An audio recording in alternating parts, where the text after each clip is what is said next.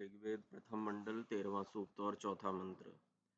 अग्ने सुखतमे रथे देवा ईलित आवह, असि होता मनुर्हित। पदार्थ।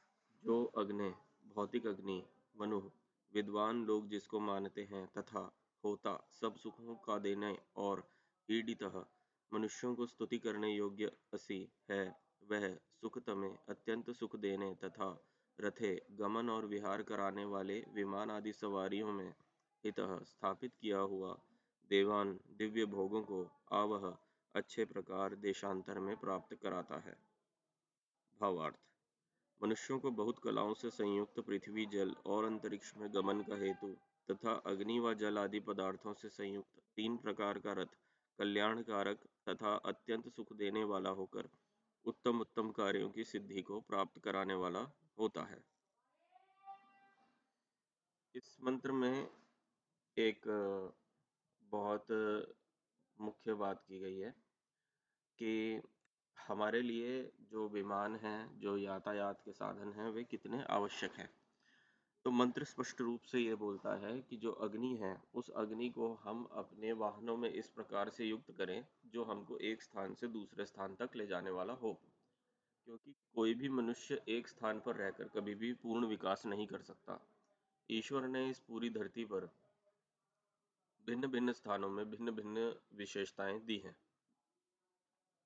वहाँ अलग अलग औषधियाँ होती हैं अलग अलग पदार्थ होते हैं। तो जो भी समाज या सभ्यताएँ होती हैं, वो तभी विकास कर पाती हैं, जब एक दूसरे की अच्छी चीज़ों का आदान प्रदान उनमें हो। और ये बात इसलिए भी समझनी हमारे लिए उपयोगी है, क्योंकि आज के सम, परिप्रेक्ष्य में भी देखें तो हम लोग जो भी करते हैं कमाते खाते हैं, वह सब वस्तुओं के आदान प्रदान पर निर्भर होता है।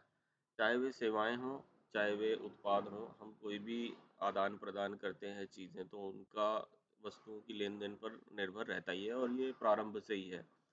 ये जो व्यापार है, कॉमर्स है, इकोनॉमी है, वो इसी प्रकार से चलती है। शुरू से चलती आई है, जब महाराज मनु थे तब भी यही चलता था, आज के समय में भी ऐसा ही चलता है और इसको बदला नहीं जा सकता। तो इसीलिए अग्नि एक तरह से हमारे लिए साधन का कार्य करता है, जिसमें हम अग्नि का उपयोग ऐसे यंत्रों को या वाहनों को बनाने के लिए करते हैं जिससे कि हमारा एक स्थान से दूसरे स्थान का संपर्क हो सके।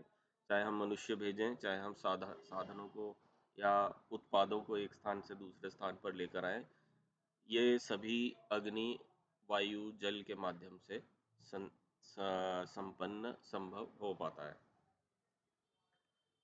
ओ